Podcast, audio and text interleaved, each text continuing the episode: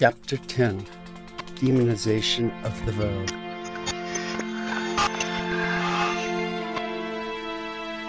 The time of ecumenism.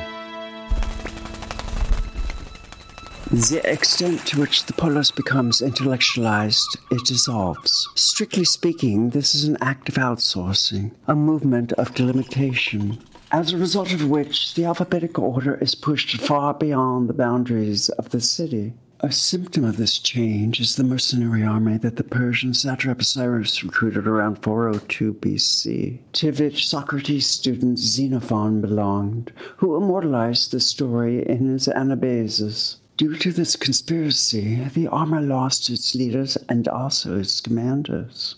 If this misled the Persians into believing that they had easy prey with a leaderless army, they were deceived. For despite the army's leaderlessness, the esprit de corps of the hoplites proved its worth.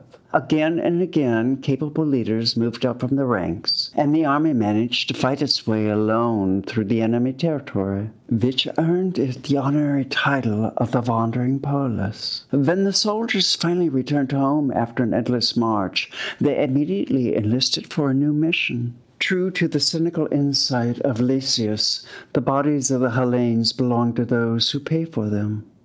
The polis, if you will, loses its borders. It goes where the greatest shield beckons. However, this dissolution does not mean a weakening of the order associated with the machine.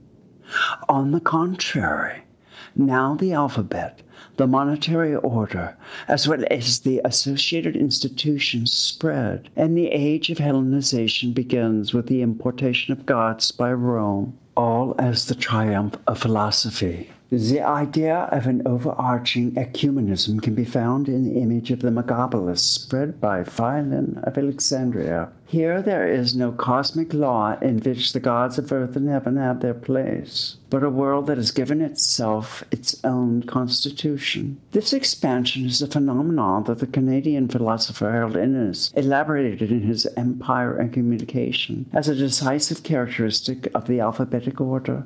This is because, as a phonetic language, the alphabet can represent any language imaginable, whereas a logographic or an ideographic sign system acts as a natural barrier against the outside that is hostile. In this sense, empire is a consequence of writing itself. If the great empire of Alexander and the Roman Empire could be understood as a machine polis, an order in which the universal machine articulates its claim to world domination.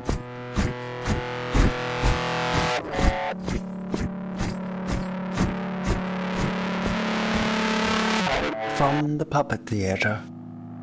To the extent that the gods disappear from the public sphere and are replaced by cultural institutions, the appearance of God given evaporates, and conversely, the stage of life's reality emerges. Insofar, the introduction of the Deus Ex Machina acts as the door opener for all kinds of earthly instances. Increasingly, game makers, game interpreters, and game explainers take possession of social life. If the sophists were able to escape from the choral existence in the nomos of the gods by appealing to the antilogic technique, the price for the newly won freedom consists in fundamental hypocrisy, a relativism in which things are no longer of nature, or by decree of God as they are, but must be thought of as the work of men. The contingency again nourishes that fundamental doubt which was already present in the fabrication of the God, but now, emerging from the shadow of the self made divine statue, enters into brightness of consciousness for the first time.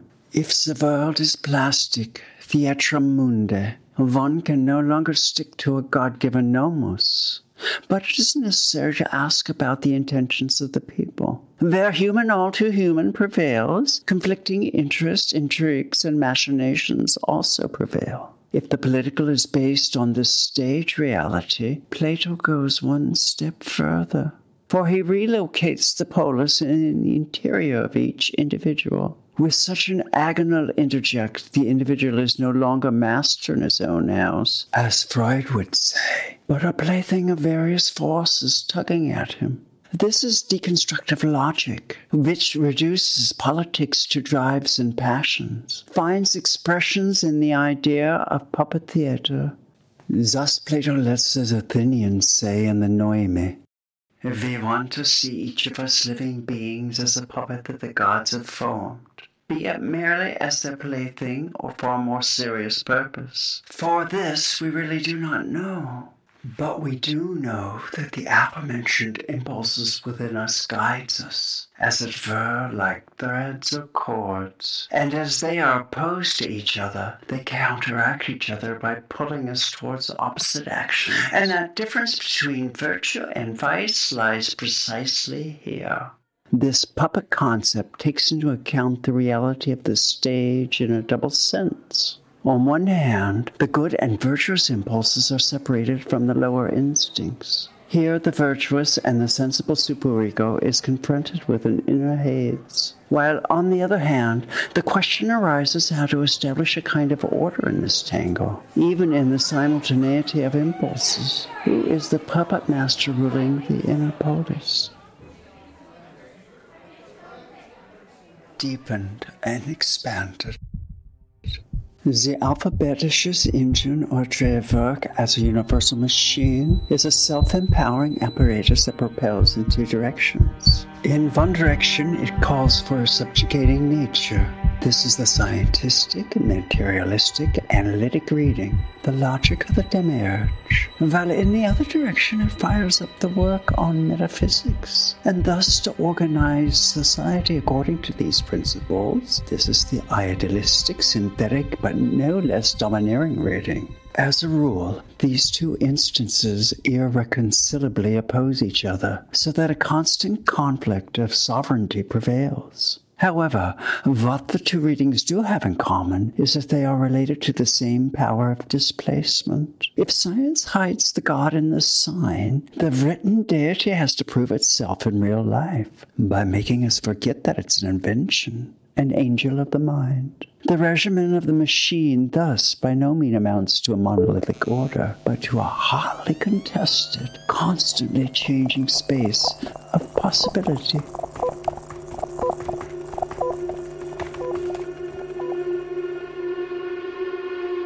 atomization of the world.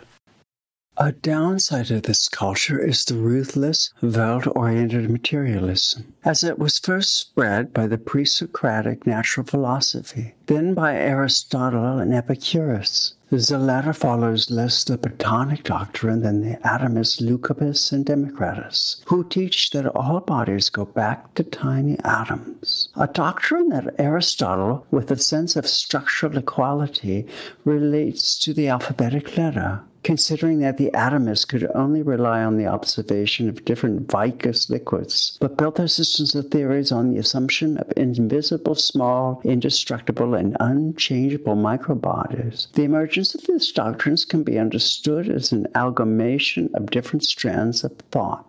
Unquestionably, the genetic power of the writing plays a decisive role here, supplemented by the symbolic potency of the Pythagoreans and the doctrine of the Parmenidean being as an unchanging, indestructible greatness. In this sense, the atomists proceed like Plato, who assigned values of eternity to the letters, only that they transfers this logic to the letter of nature. But in any case, the synthesis, the ABC, precedes the analysis. Insofar, the astonishment about how it was possible the Greek atomists could anticipate the atomic order misses the point namely the fact that we are not dealing with a miraculous precognition here, with the consequent application of the alphabetic dissection machine. One might recall here the bon mot of Vilém Flusser, which wonderfully sums up the special feature of the universal machine.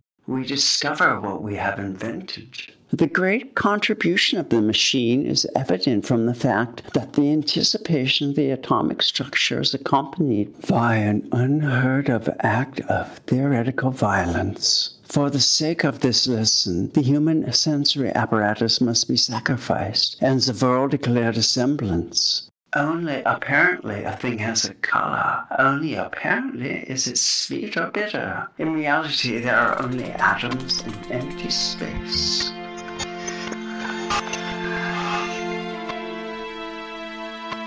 Cost of metaphysics.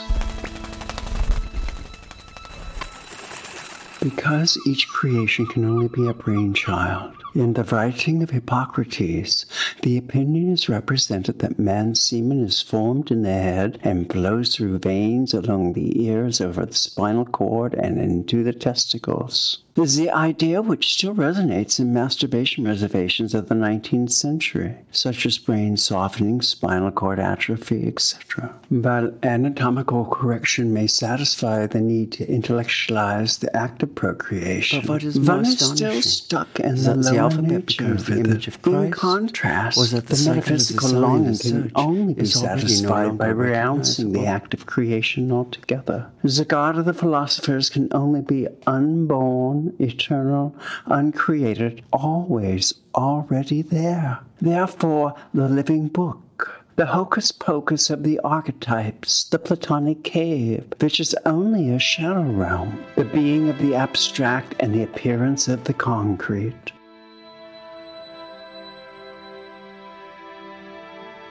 With the alphabet script goes the psyche, the idea that the soul is immortal. And where the writing, which is always thought as sacred writing because of its immortality, is located, sacred books come into being. Is it any wonder that the ecumenical world is teeming with gods? Metaphysics exists because the desire for immortality is greater than the confidence in one's own abilities. Botched construction. Where the phantasm, larger than life, meets reality, hope can only be shipwrecked.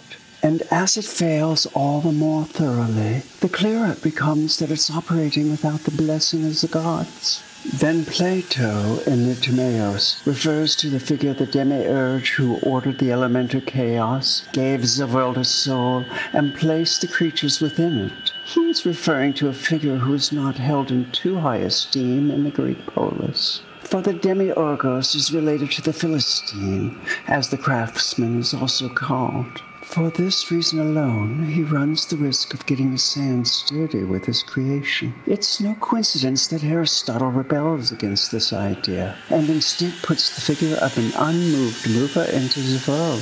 But whatever the nature of the creator, whether master builder of the world, metaphysical perpetual emotion machine, or genius, he's ultimately measured against a creation that is transient, mortal, and corrupt. Thus why the conflict which Gnosis will bring to the extreme is as inevitable as it is insoluble. For how, when immortality beckons, can one affirm a creation that can only be an ephemeris? Therein lies, as the philosopher Rudolf Kassner put it, the agony of Plato, striving towards immortality, but squatting trapped in a world cave. If the pure sign represents the appearance of eternity, the question arises why one still has to deal with the frailty of the earthly. Why not live forever? Counterspell. That great intellectual movement, which the religious scientists call Gnosis or Gnosticism, grows out of the contradiction between the world cave and immortality. In this context, Gnosis can be read as a religious recharging of the abstract science system. If the Eastern cultures have had to surrender to the imperialism of writing, what their revolt consists of is that they adapted writing to their own needs. And so by teaching gnosis, that is knowledge, one refers to the Greek model. Yet it is unmistakable that divine knowledge is the primary focus here. Thus, a flow of mystery cults, messianism, and soteriology, the hope for redemption of the human race, return and begin layer by layer to overlay the rationality of the sign with magical narratives. Is This religious recharging benefits from the fact that the Platonic Soma and Sema teachings, which conceive of the body as the dungeon of the soul, have proto Gnostic features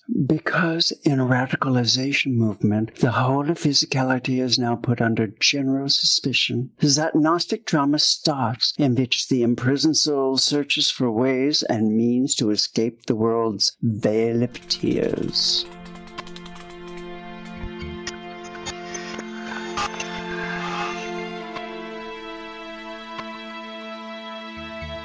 In the worldview of Gnosis, man is a fallen angel whose task is to accept his call.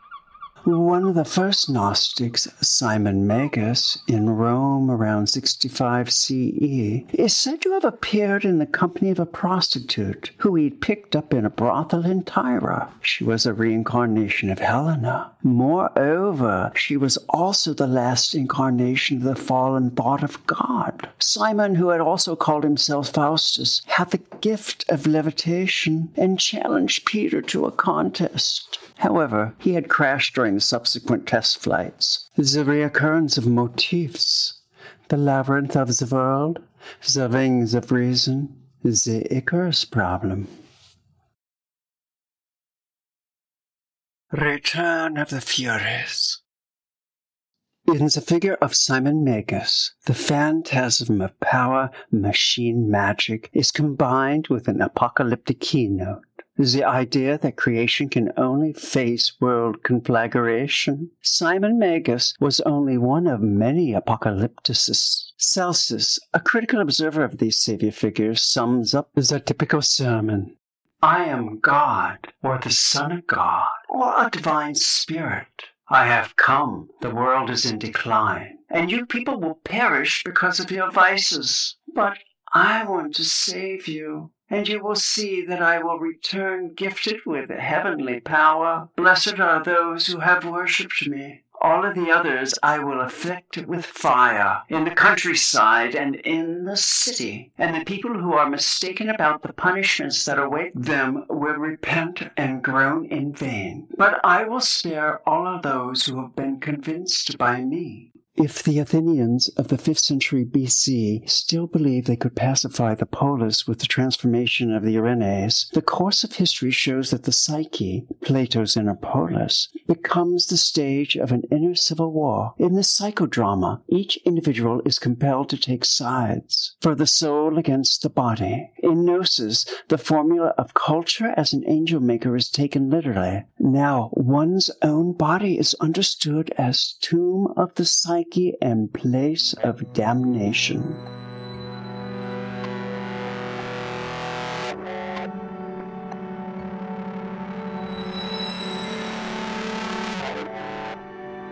Perverse Pythagoreans.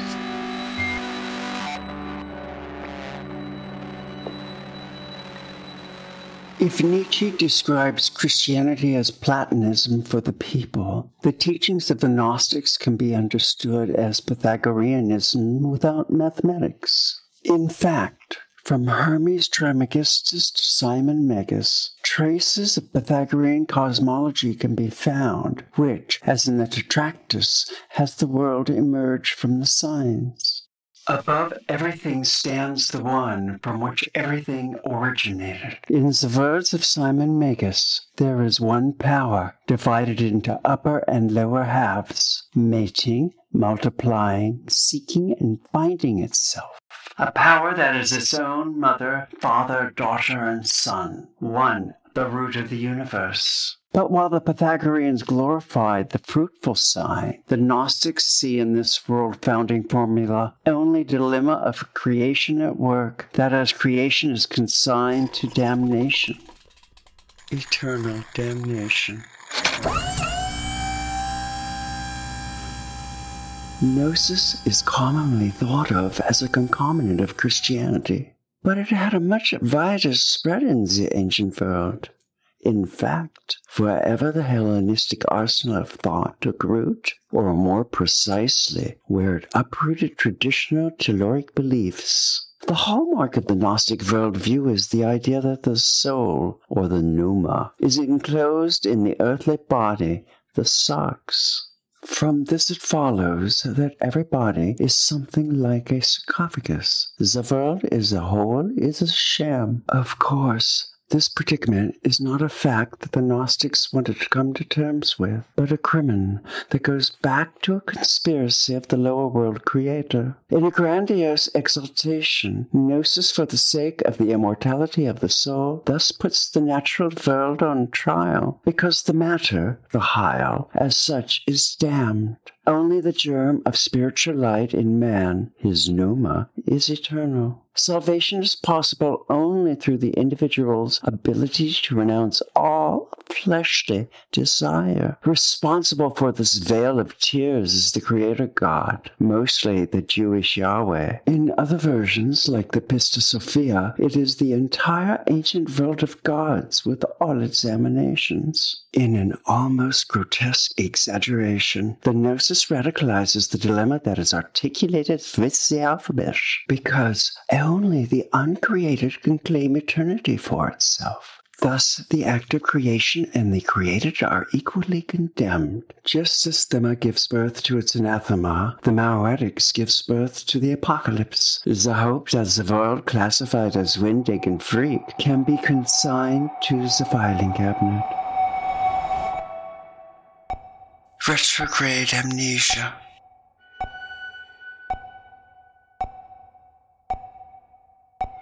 Gnosis.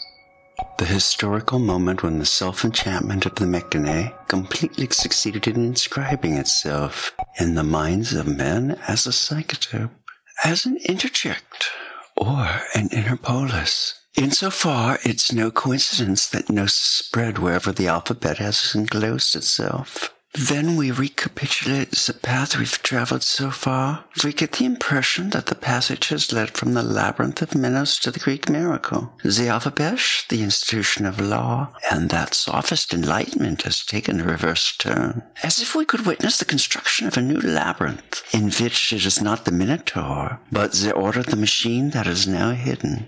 Although the reference to the machine is obvious, Hardly any historian of religion has fallen for the idea of seeing a nexus here. Certainly, the reason for this is that the multiple overpaintings of the ancient machine program makes it difficult to decipher, and the latter applied layers usually only responding to the ones immediately preceding them. In the case of Gnosis, this is the Platonic doctrine of the soul, which is enthusiastically affirmed but in the form of the demiurge and the world builder, demonized and accused of sinister machinations. If this division isn't already strange enough, an additional bastardization is added with a layer of religious syncretism, and one runs the risk of completely losing the overview. In fact, even the terminology I propose has a certain sponginess, depending on the context. I speak of a magnification, a matrix, a dispositif, an engine, or a collective unconscious. The reason for the lack of distinction lies in the fact that the terminology is aimed at the intellectual stage in question. The starting point, which is why the term magma appears first, is its location in metallurgical practice. The speech is already clearly metaphorically colored, meaning that the world is being transformed into plastic. When we speak of a theo, socio, or psychoplastic in the following, we are referring to the entities the universal machine is capable of creating. To the extent that the machine takes on a character of the sign, a kind of intellectual toolbox emerges. That cosmogonic matrix, as if it finally takes shape in the thinking of the Pythagoreans. If one still has it here with the entities, as in the case of the Eumenides or the antilogic techne, how the decisive energies become visible as positivities in the form of the deus ex machina, the number or the alphabet. This changes with Platonic philosophy. The historical toolbox is made invisible and transformed into a black sun, a metaphysically upgraded battery With the dissimulation of positivity, a reversal occurs. The matrix, the engine, formerly tangible and located in the world, transforms into an unconscious quantity. And in a curious way, the original split of the Aleph sign and the oxen is repeated here, except this drama has become a form of world theater in which the salvation of each individual is now at stake.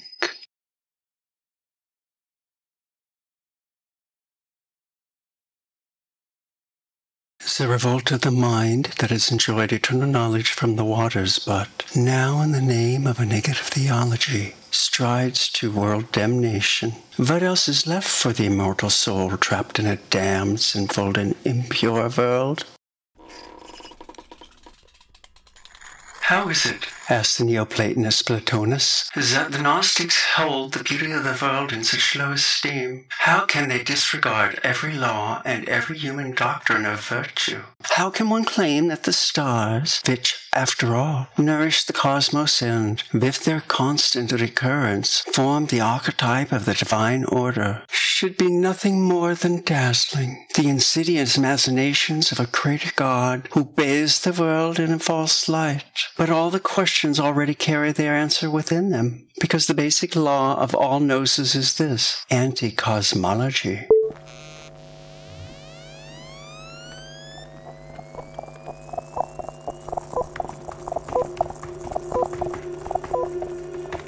Metastasis of the mind. One could read Gnosis as a history of the deformation of Platonic philosophy. If the demiurge of Timaeus creates a world that is in harmony with itself, this mechanism suddenly begins to metastasize. Hans Blumenberg has explained this misguided growth process with the theologization of the idea and demonization of matter, remembering our initial formalization that says A isn't equal to Aleph, that is the sign of the bull. One could claim the marking of inequality becomes explosive. For suddenly the sign of inequality no longer means a mere difference, but rather a fundamental difference of essence, an irreconcilable strangeness. If, at the beginning, one still spoke of Hyle and Pneuma, matter and divine I spirit, one soon upgrades the terms. Matter is thought of as demonic, while the spirit as divine. At some point, this opposition turns into a kind of state of war, a schism in which two principles are irreconcilably opposed to each other light and dark, good and evil, paradise and a vale of tears. But then, what is the cosmos that the Greeks always worshipped, and indeed celebrated as a world order? This cosmos can only be a perverse order. The machinations, the work of an evil demiurge who succeeded in taking the soul hostage. How? By implanting in it sexuality and the desire to procreate. Born between urine and excrement, man is thrown into the world the place of all baseness, cloaca maxima.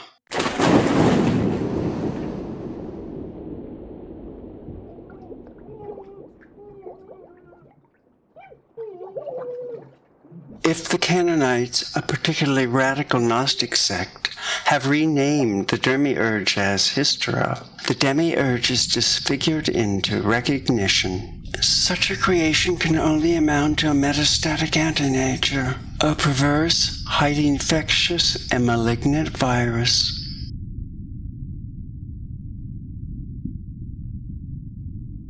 The universal machine puts an end to the cosmos.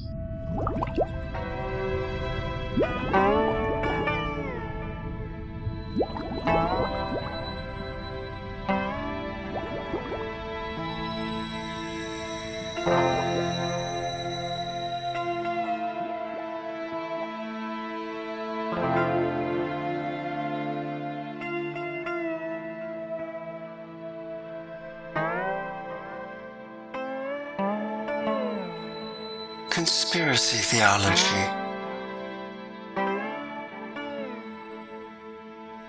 If one, with regard to the modern order, spoke of a disenchantment of the world, one could speak of a demonization of the world.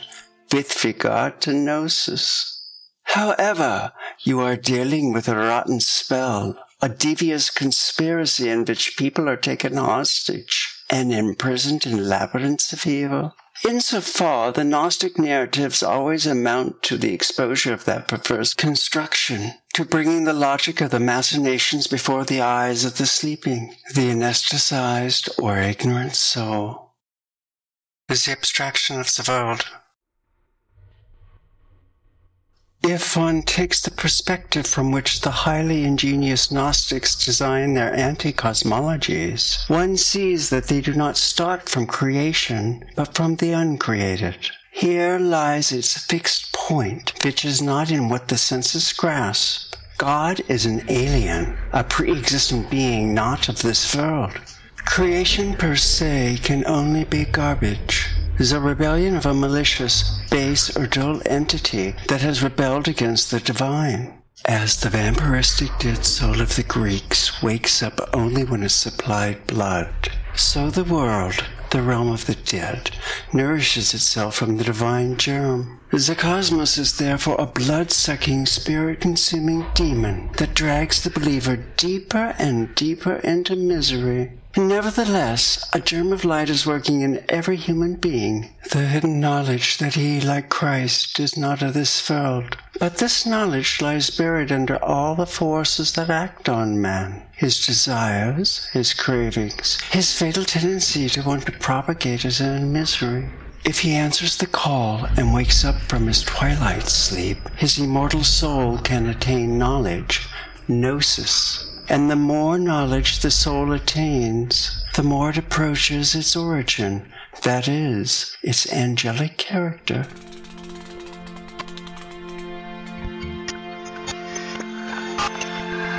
Transit Zone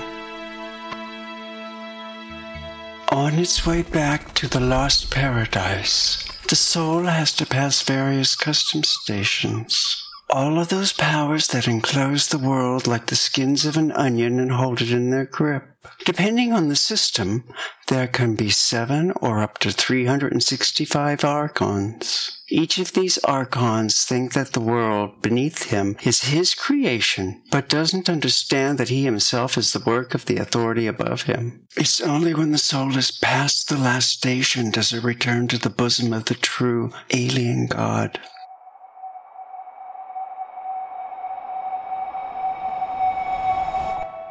The agony of Plato, to be partaker of only an image of the divine, has been inverted in the thinking of Gnosis. One defiantly insists on carrying the divine within oneself, but being prevented by evil powers from being able to live it. Psychologically, the identification with the pure, wordless, and immortal sign is comprehensible since society is virtually impregnated with the alphabetical order. The contrast between ideal and reality becomes painfully apparent. Insofar, it's not surprising that the soul, which owes itself to the alphabetic socioplasty, rebels against the corruption of this order.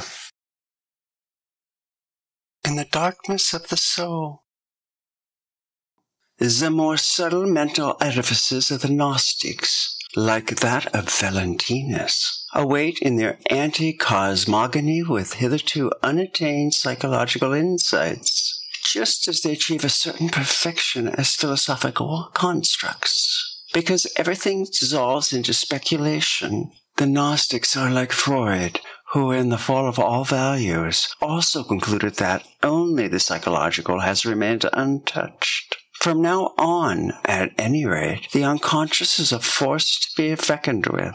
This is also necessary because the entities that design the speculative minds do not know about each other. In the anti-cosmology of Valentinus, the strange, unknown God is a double entity. The abyss, also called the forefather or primordial beginning, is joined by a feminine thought, the silence. From this double being arises the divine nous, the reason, and at his side the truth, aletheia. From the nous springs the verdant life, man in the church, ecclesia. Taking together, all these beings form the pleroma, the divine fullness. However, these entities the nous accepted know nothing of their being created by the All-Father. Thus they all remain in a strange lock-in, an existential alienation. Precisely here begins the drama from which the misery of the world emerges, because Sophia, the last and the lowest entity in this taxonomy of archons, pines for her unknown creator. In doing so, she passes through various states of mind, sadness, fear, confusion, fright, remorse. As the numbers of the world of the Pythagoreans turn into living entities, the feelings immediately become demons. It was this ignorance concerning the Father, says the Gospel of Truth, which produced fear and terror. Sophia became as thick as the fog so that no one could see. The error condensed. He generated matter in nothingness. Imbued with fear and terror, the entities Sophia brings forth are stillborn and are accordingly called a powerless female fruit. These stillborns form the material basis for what the Greeks call cosmos, but what in Gnostic logic can only be a dense mist, a pale realm of the dead. The true being is spiritual, a germ of light, the pure thought, the signs writing. In this being, which is outside of everything created, there is no gender at all. Nous, the divine reason, is light and life, and androgynous. No, an actually sexless genitor.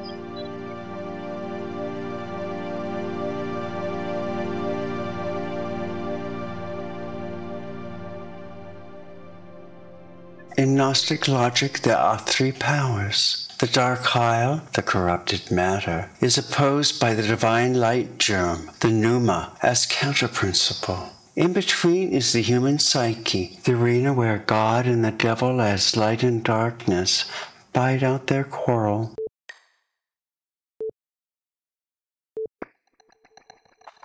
Hyle, psyche, pneuma. Id ego, and superego, and the promise of gnosis that the psyche snatched from the Hyle shall be absorbed in the pneuma.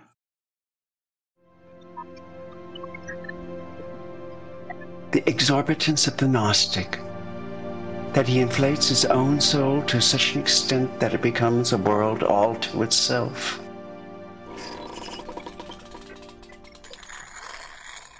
Since gnosis can only lead to the cognition of strangeness, the only form of cognition that remains is psychopathology.